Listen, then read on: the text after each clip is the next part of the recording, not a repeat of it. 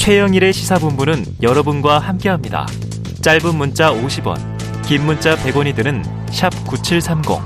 라디오 어플 콩과 유튜브는 무료로 참여하실 수 있습니다.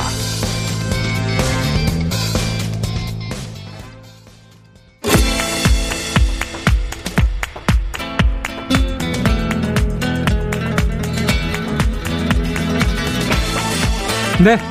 정치권의 허심탄회한 속내를 들여다보는 시간입니다. 각설하 고!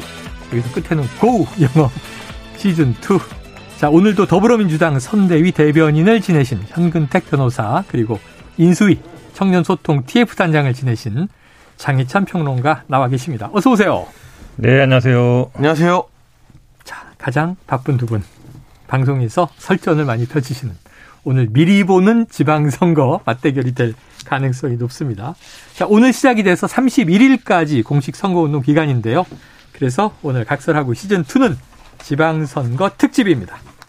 자, 공식 선거가 시작됐으니까 선거 운동이 그 확성기 녹음 틀고 현수막도 걸고 이제 유세 돌아다니고 선거 운동은 매일 거리에 눈에 띌 거예요. 자, 바로 직접적인 선거 전략이 나오는데 두 분 다 경험이 있으시니까 선거 경험이 후보이거나 혹은 캠프 관계자라면 확성기를 앞에 딱 들었어요.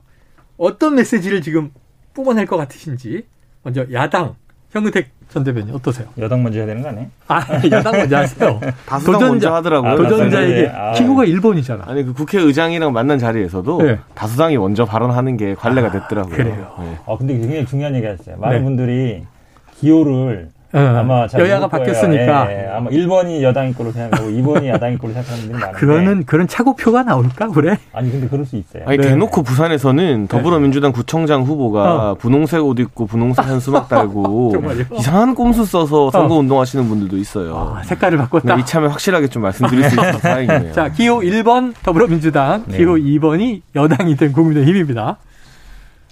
일단 뭐 야당 여당에서 야당으로 바뀐 입장이니까 음. 야당의 선거구는 항상 같습니다. 네, 어, 여당을 견제해 달라, 견제할 아. 힘을 달라. 네, 어, 그렇게 할 수밖에 없죠. 또 네. 윤석열 정부의 지금 약간 일방 독주, 음. 특히 뭐 청와대 대통령실 이전이라든지 인사 문제 이런 걸 견제할 수 있게 야당의 힘을 달라. 그게 가장 1번이죠. 네. 예. 그게 될 수밖에 없고 그 다음에는 아마 이제 지역 일꾼 지방선거다 보니까 예, 예. 지역 일꾼 지역을 잘 안다. 대부분 아마 민주당 후보들은 현역일 가능성이 많습니다. 네, 시장이든 시의원이든 구의원이든 그러니까 내가 좀 일을 해봤다. 음, 아, 그리고 지역 풀뿌리 선거에서 일을 해본 사람들한테 현역한테 힘을 실어달라. 네. 제가 보기에 아마 핵심적인 구호는 두 개가 될 것 같습니다. 그래요. 지금 민주당 자 견제론 그리고 또 하나는 인물론. 아 근데 좀 중요한 말씀 주신 게 지방선거가 지역 행정가를 뽑는 건데 풀뿌리 민주주의, 민선 몇 기 이렇게 불러왔는데 이번에 너무 중앙 정치 이슈에 확 좀 휘둘린 느낌이 있어요. 자 장해찬 후보 확성기의 말씀 주시죠. 여러분 지난 4년 동안 살림살이 좀 나아지셨습니까? 그 권영길 후보 고스프레 아닙니까? 지난 4년 동안 대다수의 지역 자치장이나 또는 중요한 의사결정권을 가진 도의원, 시의원, 구의원들 음. 민주당이 다 장악했습니다. 음. 2018년 이 지방선거에서 민주당이 유례없는 역대급 선거 압승했죠, 승리를 압승. 거뒀거든요. 단적인 예로 서울시의회 같은 경우는 대략 민주당 100명, 국민의힘 10명이었습니다. 음. 그 견제와 균형이 전혀 이루어지지 않았어요. 그래서 지금 국민의힘이 여당이 됐지만 민주당이 말하는 견제는 오히려 민주당을 심판하는 데서 시작해야 되는 겁니다. 아. 지방의회에서는요. 네. 100명 대 10명 구도에서 대체 어떻게 균형감 갖춘 서울시정이 펼쳐질 수 있겠습니까? 음. 저는 이번에 예를 들어서 서울시위에 국민의힘이 100명 되는 거 원하지 않습니다. 음. 어느 정도 이 집권 여당이 일을 할 수 있게끔 과반을 근소하게 넘기고 음. 야당도 견제를 할 수 있게끔 과반 가까이 가는 결과가 가장 균형감 넘치는 음. 결과라고 생각을 하는데요. 그래서 민주당이 100명을 장악한 서울시의회 지난 4년, 이제 오세훈 시장이 바뀐 게 1년이었습니다만 아무 일도 못하고 시장이 주도하는 예산은 시의회에서 다 삭감하고 음. 시장이 반대하는 예산은 시의회에서 강행시켜 통과버리는 모습들을 우리가 똑똑히 지켜봤습니다. 지난 4년 동안 민주당 대통령, 민주당 국회의원, 민주당 시장 구청장, 민주당 시의회 의원들이 이끄는 이 나라에서 살림살이 나아지셨다면 음. 일 1번 뽑으셔야죠. 네. 그걸 뭐 어떻게 말리겠습니까? 그런데 네. 살림살이 나아지기는커녕 부동산 문제 힘들고 교통 문제 해결 안 되고 여러 가지 답답한 게 많으셨다면 네. 오히려 견제와 균형을 위해서 이번에는 국민의힘에게 견제할 수 있는 힘을 모아 주셔야 될 때라고 생각합니다. 아, 유권자의 선택이 가장 중요하다. 호소를 강력하게 해주셨는데, 어, 제가 가운데서 이렇게 들으니까 야당이 둘인 것 같아요. 저희는 아직 야당 마인드입니다. 네, 집권 여당도 지금 또 견제론, 심판론을 얘기하니까. 아까 성현길 후보도 말씀하셨는데 네. 저도 그 얘기 똑같이 하고 싶어요. 네. 만약에 서울시장 나간다면 오세훈 후보는 세 번 했거든요. 물론 네, 이제 중간에 3번. 사퇴하고 뭐 보궐선거로 나왔기 때문에 뭐 2.5선이다 그러는데 네. 지난번에 시장 나올 때 그랬어요. 제가 시장을 여러 번 해봤습니다. 1년만 해도 4년 시장처럼 할 수 있습니다. 다 할 수 있습니다. 이랬거든요. 근데 뭐 시의회 얘기하는데 시의회 아니어도 할 수 있는 굉장히 많습니다. 여러 가지 조치할 수 있는데 네. 별로 한 게 없어요. 그러니까 앞으로 해서 앞으로 4년 더 하시겠다는 건데 네 번 하는 거잖아요. 어. 보통 지자체를 우리가 세 번만 묶어놓은 이유가 있습니다. 음. 왜냐하면 여러 번 하다 보면 약간 관성화되거든요. 음. 근데 이분이 그러면 네 번째 나온 건 당연히 대선의 발판으로 삼으려고 하실 거예요. 음. 세 번 하면서도 못한 거를 네 번 하면 잘할 수 있을까요? 음. 지금 자꾸 야당 저 의회 얘기하시는데 의회는 기본적으로 견제, 예산이라든 이런 것밖에 없어요. 음. 인사라든지 기본 조례를 안 만들어도 지침이라도 할수 있는 굉장히 많거든요. 음. 제가 보기에 저 오세훈 시장 시장 되고 나서 기억나는 거는 그 교통방송 예산 넣었다 빼고 한 것밖에 없어요. 음. 다른 걸 뭐 한 게 있어요. 재건축 문제 푼다 그랬거든요. 음. 그다음에 뭐 규제하고 뭐 한다 그랬는데 눈치 보고 안 하고 있잖아요. 제가 보기에 뭐 한 번 더 해나 세번 네. 하는 거랑 마찬가지인 자, 또 반론이 있습니까? 저는 일단 상암 주민으로서 어. 월드컵 대교가 개통이 됐어요. 아유, 저도 자주 이용해요. 박원순 전 시장 때 10년 넘게 이건 오세훈의 사업이라는 이유로 예산을 안 줘서 방치했던 그 다리 하나 뚫는데 완공시키는데 10년이 넘는 기간 동안 박원순 전 시장 그거 하나 못했어요. 한강의 교통 체증이 얼마나 어마어마한지 다 아실 겁니다. 서울 음. 시민분들이라면. 요새 월드컵 대결을 통해서 뭐 강병물론 올림픽 대로 왔다 갔다 할 때마다 음. 아 시장 바꾸길 참 잘했구나라는 네 생각을 네. 합니다. 한 게 없다니요. 그리고 네 지금 전 세계가 서울을 기억하는 세빛 둥둥섬, 음. 어벤져스에도 나왔죠. 아. 한강 르네상스, DDP 이런 것도 전부 다 오세훈 전 시장이 한 거예요. 음. 그러니까 이 오세훈 전 시장이 과거에도 잘했던 음. 그런 어떤 유산이 있기 때문에 지난 음. 재보궐에서도 서울 시민들이 선택해 준 것인데 이번 4년 동안 시의회마저도 조금 더 힘을 받아서 오세훈 시장의 발목을 잡지 않게 된다면 네. 또 얼마나 굵직굵직한 세계적인 랜드마크들을 많이 만들고 서울의 위상을 높일 수 있을까 저는 기대되는 마음이기 네. 때문에요. 그 한강에서 차 많이 막히시는 분들은 음. 월드컵 대교 10년을 기억하면서 오세훈 네. 시장을 선택해 주시면 좋겠습니다. 한 거 없다. 한 거 많다. 월드컵 대교는 뭐 상암동에 방송국이 많아서 주민이시기도 하고 저도 아주 쏠쏠하게 잘 이용하고 있습니다만 지금도 경기도는 저희 일산대교 무료화 문제가 쟁점이 돼 있어요. 그렇죠. 네. 자, 지켜보도록 하겠습니다. 자, 이번, 이번 지방선거가 통상적인 여야의 선거 전략에서 좀 벗어나 있다. 그러니까 이제 아까 민주당 계속 다수당, 발목 잡기 아니냐, 이런 또 여당 비판 나오다 보니까 공수가 바뀐 거 아닌가? 근데 내일 바이든 미국 대통령의 방안도 있지만 지금 한덕수 총리 후보자 인준 표결이 있습니다. 이거 지방선거 영향 줄 것 같은데 이게 일부에서도 저희가 관측을 해봤어요. 부결될까? 가결될까? 현 변호사님 어떻게 보고 계세요? 어려운 얘기인데요. 네. 지금 근데 지금 송영길 후보도 얘기하지만 이제 이재명 후보도 얘기했거든요. 음. 왜냐하면 지금 만약에 아마 부결시키면 발목 잡기 다 바로 나올 네, 거예요. 네, 이게 아마 선거만 아니면 제가 보기에 부결로 가는 게 맞고 음. 당에도 그런 분인 것 같은데 네.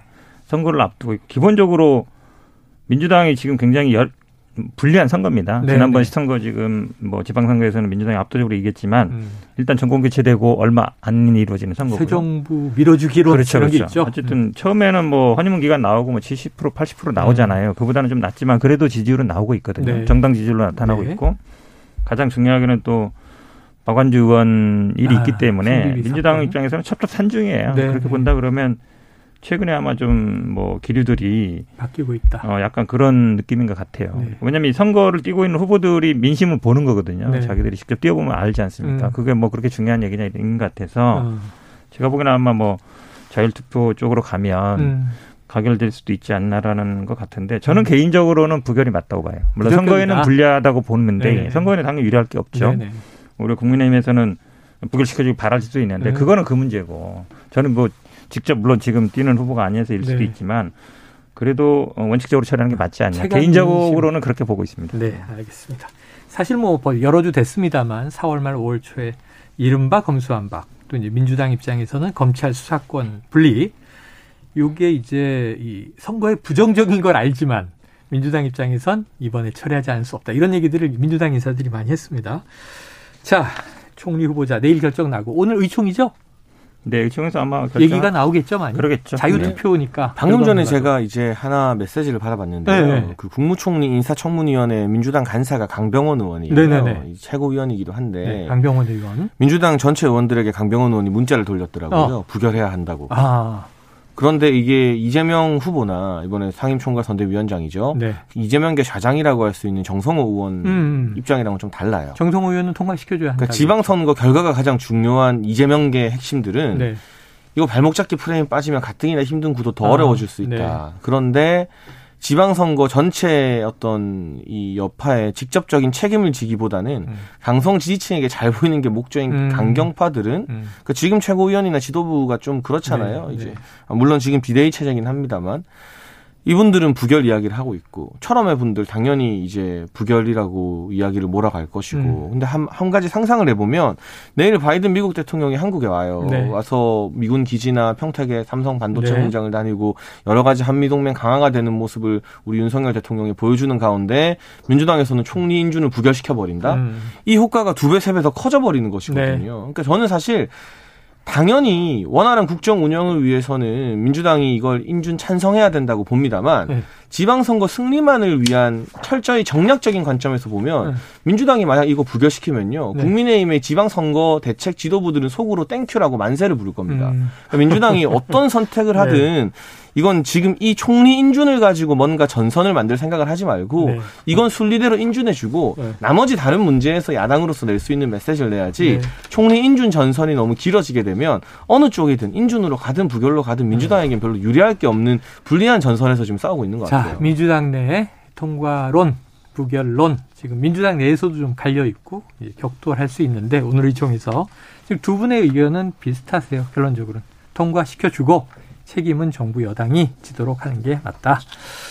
자, 그런데 이 선거 현장에 이제 후, 후보들이나 혹은 체감 민심들에게 주셨으니까 만약 가정 한덕수 후보자가 부결된다면 이라는 가정을 하고 정호영 후보자는 윤석열 대통령이 안고 갈 것인가? 원래는 뭐 오늘 정도에 사퇴하는 게 맞죠. 그동안에 저희들이 정치적인 입장으로 본다 그러면 뭐, 뭐 사퇴 카드는 아니어도 어쨌든 뭐 여론도 안 좋고 대부분 국민의힘 내에서도 사퇴 쪽으로 갔던 것 같은데 음. 별로 그럴 것 같지는 않아요. 어, 그럴 것 같지 않다. 네. 왜냐하면 지금 뭐, 뭐 한동훈도 어쨌든 임명을 했고 이런 거 음. 보면 뭐 계속 갈 인사 스타일이 그런 것 같습니다. 지금 청와대 저 음. 대통령실에 성문제도 관련 논란이 많았는데도 뭐 가까운 사람에 따라서 그냥 가잖아요. 스타일을 관측한데 그렇죠. 그 본인이 어쨌든 뭐 40년 직이라고 하니까 뭐 가까운 사이들은 그냥 안고 갈 가능성이 많은 것 같아요. 자, 요 이야기는 이 대통령과 당선인 시절부터 또 직접 소통을 해왔던 우리 장혜찬 평론가 잘하실 것 같습니다. 아니요, 지금은 제가 인사 문제에 대해서 뭐 다른 정보가 언론에 노출되는 거 이상으로 알 수는 네. 없는데요. 저는 한덕수 후보자 인준 문제랑 연동되는 일은 아니라고 아니다. 봐요. 그러니까 윤석열 대통령이 지금 국정 운영하는 것, 또 당선인 시절에 보여줬던 행보를 보면 음. 그 소위 말하는 여의도 정치처럼 이걸 주면 이걸 포기하고 막 음. 이런 식의 어떤 계산은 잘 안 합니다. 아니고. 그러니까 가면 가고 아니면 아닌 거예요. 어. 그러니까 정호영 후보자에 대해서 지금 뭐 임명 강행일지 아니면 자신 사퇴 권유일지 이게 철회일지 될지 네. 고민이 길어지고 있는 건 음. 정말 깊이 고민할 사안이기 때문인 네네네네. 거죠. 예를 들면 뭐 이 대형 병원을 운영했던 경험이 있는 그런 전문성 등을 높이 평가하는 음. 한편 국민적 여론이 그렇게 좋지 않은 부분들 사이에서 굉장히 고민하는 것이지 한덕수 후보자 예를 들면 부결됐다고 임명하고 네. 인준됐다고 사퇴하고 그런 차원의 결정은 윤석열 대통령이 지난 1년 동안 정치해왔던 걸 본 사람이라면 음. 그게 사는 아닐 거라고 저는 생각합니다. 알겠습니다. 자, 별건으로 판단할 것이다. 자, 이 현 변호사님. 네. 야당에서 공세를 펼 만한 포인트일까? 궁금한데요. 한동훈 법무부 장관 어쨌든 취임했고 네. 임명되고 바로 저녁에 취임했고 하루 만에 검찰 인사가 단행됐어요. 네. 이거 이제 하루 아침에 했을 리는 없으니까 미리 준비했던 인사일 것 같은데 이게 하루 만에 검찰 인사의 대대적인 단행은 이례적인데 뭐 이 신문 보도들을 종합하면 어쨌든 돌아온 윤석열 사단 이거 좀 공격 포인트가 될까요? 뭐 공격이라보다는 상당히 좀 이례적이죠. 네. 왜냐하면 뭐 벌써 신호는 나타나고 있습니다. 오늘 네. 보니까 아마 뭐 산업부라든지 관련됐던 분들 압수수색 한다는 보도가 나왔잖아요. 이게 음. 신호를 준 건데 한 두세 가지 정도 문제가 있어요. 음. 왜냐하면 윤석열 라인이 대부분 보면 특수부 라인인데 그 라, 윤석열 사단이라는 분들이 한 3, 40명 정도 되거든요. 대략 음. 이제 특수부에서 같이 일했거나 아니면 뭐 기수도 한 25기에서 32기 정도 사이인데 부장급 이상으로. 네.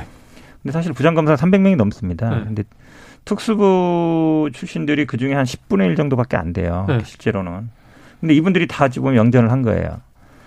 근데 첫째는 뭐냐면 원래 이제 절차상 문제인데 검찰총장의 의견을 듣게 돼 있거든요. 음. 근데 지금 검찰총장이 공석이에요. 그러다 보니까 이제 어찌 보면 검찰총장 의견 듣는 절차가 없고 음. 그다음에 검찰 인사위원회라는 게 있습니다. 음. 인사위원회에서 원래 소집하거든요. 네 물론 네. 뭐 구속력은 없어요. 예. 자문기구니까. 근데 그런 건 그래도 그동안 행적으로 해왔습니다. 음. 결차를 거쳐왔어요. 네. 필요한 요건이거든요. 음. 근데 바로 한다. 그만큼 어찌 보면 이제 급한 거죠. 음. 지금 수사를 하겠다는 의지가 강한 네. 거고. 그러니까 민정수석 없앴다 하더라도 검찰총장 중심 대통령, 최측근 법무부 장관, 음. 법무부 장관이 지금 인사를 한 거잖아요. 네.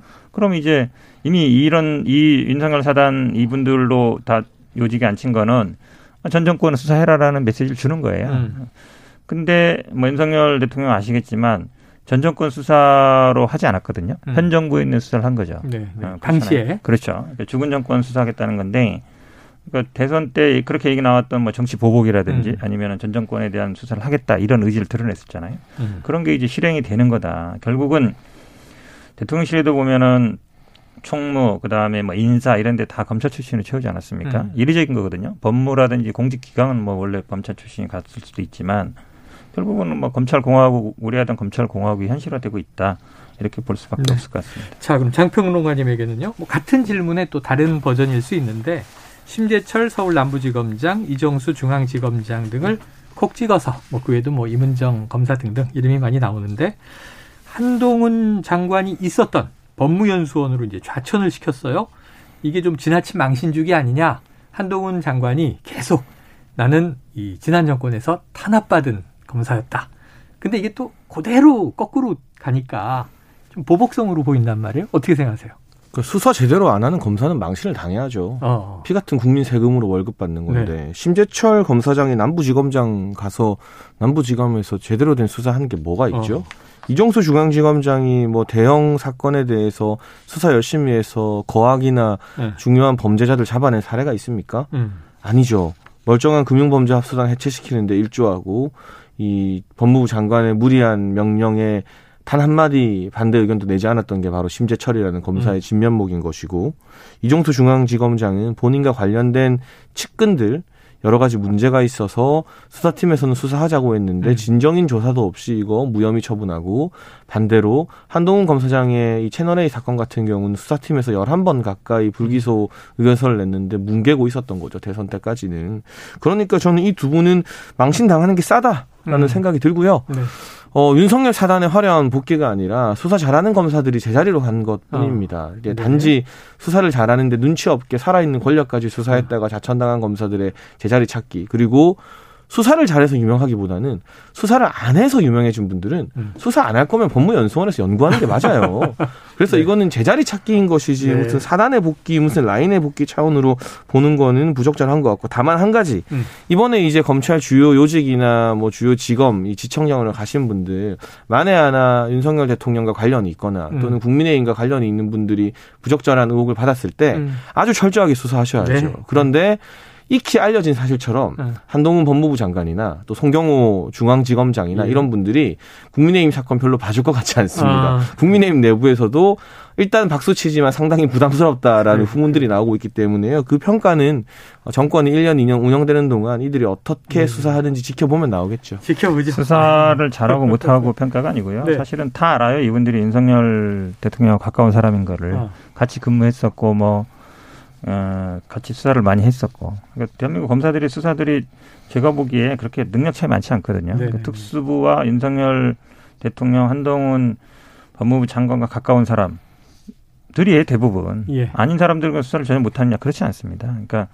특수부 라인들 아니면 윤석열 라인들만 다 가면 나머지 소외되는 음. 사람이 90% 이상이에요. 이런 건 검찰 내에서도 이미 얘기가 나오고 있습니다. 그런 걸 염두에 둬야 된다고 봅니다. 알겠습니다. 자, 그 하나 이제 정치적인 이슈로 넘어가 보죠. 하루하루 쏟아진 뉴스가 너무 많다 보니까 어제가 5.18이었잖아요. 새 정부의 첫 기념식이 있었고 뭐 메시지는 대체로 뭐 여야 호평입니다. 조금 다른 목소리들도 있었습니다만 이 23일 고 노무현 대통령 이제 추도일인데 윤 대통령, 새 정부 인사들 봉하마을은 안 가는 거로 결정된 건가요? 일단은 윤석열 대통령 같은 경우는 한미 정상회담이나 또는 미국이 주도하는 인도 태평양 경제 네. 협약이 있잖아요. IPF. 네, 그게 이제 또 차주에 출범하기 때문에 네. 화상 회의에 꼭 참여를 해야 됩니다. 네. 이런저런 일정 때문에 직접 가지는 못하고 이진복 정무수석을 대신 보낼 예정으로 알려져 있는데요. 일단은 선거 기간에도 이 봉화마을을 한번 찾았었고 음. 공개적으로 노무현 전 대통령에 대한 뭐 개인적인 어떤 감정, 네. 긍정적인 방향의 어떤 이런 감정을 표현한 적이 있었기 때문에 이번에 뭐 이 추도식에 가지 않는 게 특별히 이례적이라거나 어떤 정치적인 음. 의미가 있다고 해석하기는 조금 힘들 것 같아요. 네네. 네. 대통령으로서 일정이 너무 촉박하고 바쁘다. 자, 앞으로 지켜보죠. 또 어떤 인사들이 어떻게 참여해서 어떤 메시지가 나올지. 자, 지방선거 이제 본론으로 들어가 보면 에, 오늘 김민석 민주당의 선대위 공동총괄 본부장입니다. 자, 이재명 등판 효과로 개항에 안정화가 나타나고 있고 인천 전체로 퍼질 것이다. 자, 오늘 선거운동 첫날 이야기인데. 자, 오늘 나온 여론조사 보니까요. 민주당 이재명 후보 50.8%, 국민의힘 윤형선 후보 40.9%. 그래서 10%포인트 차이가 채 나지 않아요. 그래서 이게 이재명 효과가 있는 거냐, 없는 거냐. 자, 이 조사는요, 리얼미터가 MBN 의뢰로 지난 16일, 17일 인천을 선거구에 거주하는 만 18세 이상 남녀 806명을 대상으로 조사한 거고요. 자세한 내용은 중앙선거 여론조사 심의위원회를 참조하시면 됩니다. 자, 이재명 효과. 현 변호사님, 있는 겁니까? 이거 두고 뭐 10%안 된다. 9.9%니까 음. 뭐 지난번 송영길 후보는 아마 한 20% 이상 이겼나 봐요. 그거랑 비교하는 것 같은데 여기만 비교하지 말고 다른 데다 비교해 봐야 돼요. 이번 어. 선거에서 그러니까 지난번 총선이든 지방 선거만큼 민주당이 압도적인 한 군데도 없습니다. 네네. 호남 지역 빼고는. 대부분 밀렸죠. 네, 왜냐하면 이건 어쩔 수 없는 현상이에요. 지금 임기 초이기도 하고 사실은 저는 뭐 당연히 뭐 당선될 걸 보는데요. 그러니까 송영길 후보가 얻었던 표만큼 얻을 수 있느냐 이제 그게 기준이 아니에요. 이제 다른 지역과 비교해봐야 되는데 음. 분당이라든지 아니면 다른 보궐선거, 뭐 제주도라든지 아니면 이제 평평하게 붙은 데들을 봐야 되는데 그거와 비교했으면 좋겠고요. 지금 저희들 입장에서는 굉장히 어려운 선거입니다. 네. 안팎으로 어려운 선거예요. 그래서 어쨌든 저희들이 이제 수성하는 입장입니다. 저희들이 뭐 공격하는 입장이 아니고 최선권 지켜야 된다. 음. 그 지방선거 아까 수영교 후보 인터뷰도 얘기했지만 좀 투표율이 나왔습니다. 네. 대선 때 지난 지난 대선이 77% 정도 되는데 지난번 아마 지방선거 한 60% 정도예요. 그러니까 한 17% 정도 차이가 나는 거죠. 투표율이. 결국은 지지층을 결집시키는 게 굉장히 중요합니다. 음. 물론 중도층도 가져야 되지만 그러니까 지지층이 일단 투표장에 나오는 게 우선이에요. 음. 대부분 우리 지지자들이 민주당 지지자들이 대선에서 졌기 때문에 투표를 포기하지 않겠냐 이제 그런 음. 걱정이 굉장히 많습니다. 실제로 그런 면에서 본다 그러면 저도 뭐 개항에 몇 번 가봤는데요. 그러니까 이재명 후보가 오므로써 어쨌든 관심이 살아나고 거기에 뭐 박남춘 시장이라든지 인천 시, 장 선거가 그렇게 큰 이슈가 아니었어요. 근데 이슈가 되거든요. 이슈가 되면 관심이 끌리고 관심이 끌리면 지지자들이 나오게 돼 있습니다. 투표장에도 네. 이제 그런 효과는 분명히 있다라고 말씀드립니다. 그래요. 자 민주당 그 어느 때보다 어려운 선거기 때문에 과거와 비교하지 말아달라. 어유 이 복당을 철회한 양양자 의원은 아주 민주당 내 센 또 이 비판을 남겼습니다. 자 아까 뭐저 장희찬 평론가도 얘기를 잠깐 해주셨듯이 내부에서도 좀 이게 심상치가 않아요. 그런데 최대 격전지로 꼽히는 경기도로 가보면 경기도는 또 묘해요. 국민의힘이 지금 강용석 변수 난관에 부딪혔다 이런 얘기가 나옵니다. 대통령실과 강용석 후보 간의 통화 관련 진실 공방. 대통령실은 통화한 바 없다. 아니다. 기록도 있다. 아, 요거 지금 장평호가님 어떻게 보십니까? 그 대통령실이 공식적으로 통화한 바 없다고 말했으면 그걸 믿어야겠죠? 사실 저는 그걸 신뢰하는 게 너무나 합리적인 네. 결정이라는 생각이 들고요. 근데 통화 기록이 툭 튀어나오면 어떡해요? 아니 그거 있으면은 강영석 변호사가 내겠죠. 아. 있으면 내시면 됩니다. 네네네. 없으면 자꾸 변죽 올리지 말고 이야기 다안 하시면 되는 거고. 네. 그런데 강영석 변호사 측에서도 이게 선관위 조사 들어오라는 공문 받고 음. 이 문제로 대통령에게 누 끼치기 싫다. 이제는 더 언급 안 하겠다라고 하는데 이미 끼칠 누는 다 끼쳤거든요. 시당초 이런 논란을 발화시키는 것 자체가 네. 국민의힘의 지방선거 승리나 윤석열 정부의 국정 동력 확보에 전혀 도움이 안 된다. 예, 그러니까 예. 뭐 이분들이 국민의당 국민의힘 소속은 아닙니다만 음. 뭐 윤석열 정부 성공을 바란다고 본인들이 주장을 하니까 네. 그러면 성공을 바라는 방식으로 네. 조금 자중하시고 자숙할 필요가 있다. 이게 뭐 길게 이어질 네. 논쟁이나 논란은 아니라고 봐요. 그러다 네. 보니 경기도에 지금 여야 이제 지지율이 팽팽하잖아요. 네. 엎치락 뒤치락. 강용석 변수라는 게 이제 단일화 요인인데 김은혜 후보 입장에선 조금 이게 단일화가 좀 절실해 보이기도 하는데 이 마이너스 효과가 날 거다 이런 관측들도 있고 그건 어떻게 보세요? 제가 평론가로서 음. 단언하자면 안 될 겁니다. 안 된다. 네, 뭐 경선이나 합의를 통한 단일화 형식은 지금으로서는 이루어질 수 없습니다. 없다. 그럼 불가능하다고 보는 게 100% 확실할 예, 것 같고요. 예. 다만 강용석 후보가 선거가 진행되면 진행될수록 아. 범보수 진영에서 네네. 사퇴해야 되는 거 아니냐는 압박을 엄청나게 아. 받게 되겠죠. 네네. 그러면 본인이 지금은 사퇴 없다 완주한다고 아. 하더라도 만약 자신이 얻은 득표율 때문에 김은혜 후보가 아깝게 낙선하면 네. 보수 진영에서 과연 강용석 후보가 예전처럼 영향력을 띠고 네. 유튜브 하고 할 수 있을까요? 예. 전망이 굉장히 어두워지는 것이거든요. 음. 그 부담을 강용석 후보가 이기지 못하고 자진 사퇴할 가능성은 아직 열려 있다고 봅니다만 단일화할 가능성은 제로라고 생각합니다. 저도 한마디 한마디 하세요. 아니 뭐 단일화는 큰 저희 관심은 아니고 네네네. 이제 강영석 이분이 어쨌든 이제 변희재 대표가 고발을 했거든요. 네. 그러니까 둘두분 중에 한 사람은 걸리게 돼 있는 거예요. 어. 통화를 했, 했는지 아닌지 따라 가지고. 왜냐하면 이게 선거 중에 나온 거기 때문에 강영석 네. 후보는 선, 공직선거법이 적용됩니다. 아, 그렇죠. 그렇죠. 네. 그러니까 검찰이 수사권이 있어요. 음. 물론 이제 보니까 선관위 고발했다 그러는데 검찰이 수사권 가져야 된다라고 가장 강력하게 얘기했던 게 또 선거법이거든요. 음. 딱 해당되는 거예요. 네, 네. 이거 간단합니다. 어. 통화 기록만 보면 돼요. 그렇죠. 핸드폰을 보든가. 물론 이제 본인 핸드폰 아니고 다른 사람으로 할수 네, 있으니까 네, 여러 가지 수 있겠지만 음. 윤석열 대통령은 그 폰 하나일 거 아니에요. 물론 음. 다른 폰일 수 있겠지만 네. 핸드폰을 보든가 통화 기록 보면 되는 겁니다. 음. 통화했는지 안 했는지 보면 돼요. 5월 6일 밤. 날짜도 나왔잖아요. 그러면 간단한 문제입니다. 아마 제가 보기에는 음. 검찰이 수사권을 가지고 있어야 되느냐 말아야 되느냐 보여줄 가장 아마 알겠습니다. 강력한 사건이 될 걸로 봅니다. 야, 팽팽합니다. 오늘도 앞으로도 지켜보죠. 다음 주는 선거 직전이에요. 현근택 변호사, 장희찬 단장과 함께 각설하고 시즌 2 함께했습니다. 두 분 수고하셨습니다 감사합니다. 고맙습니다.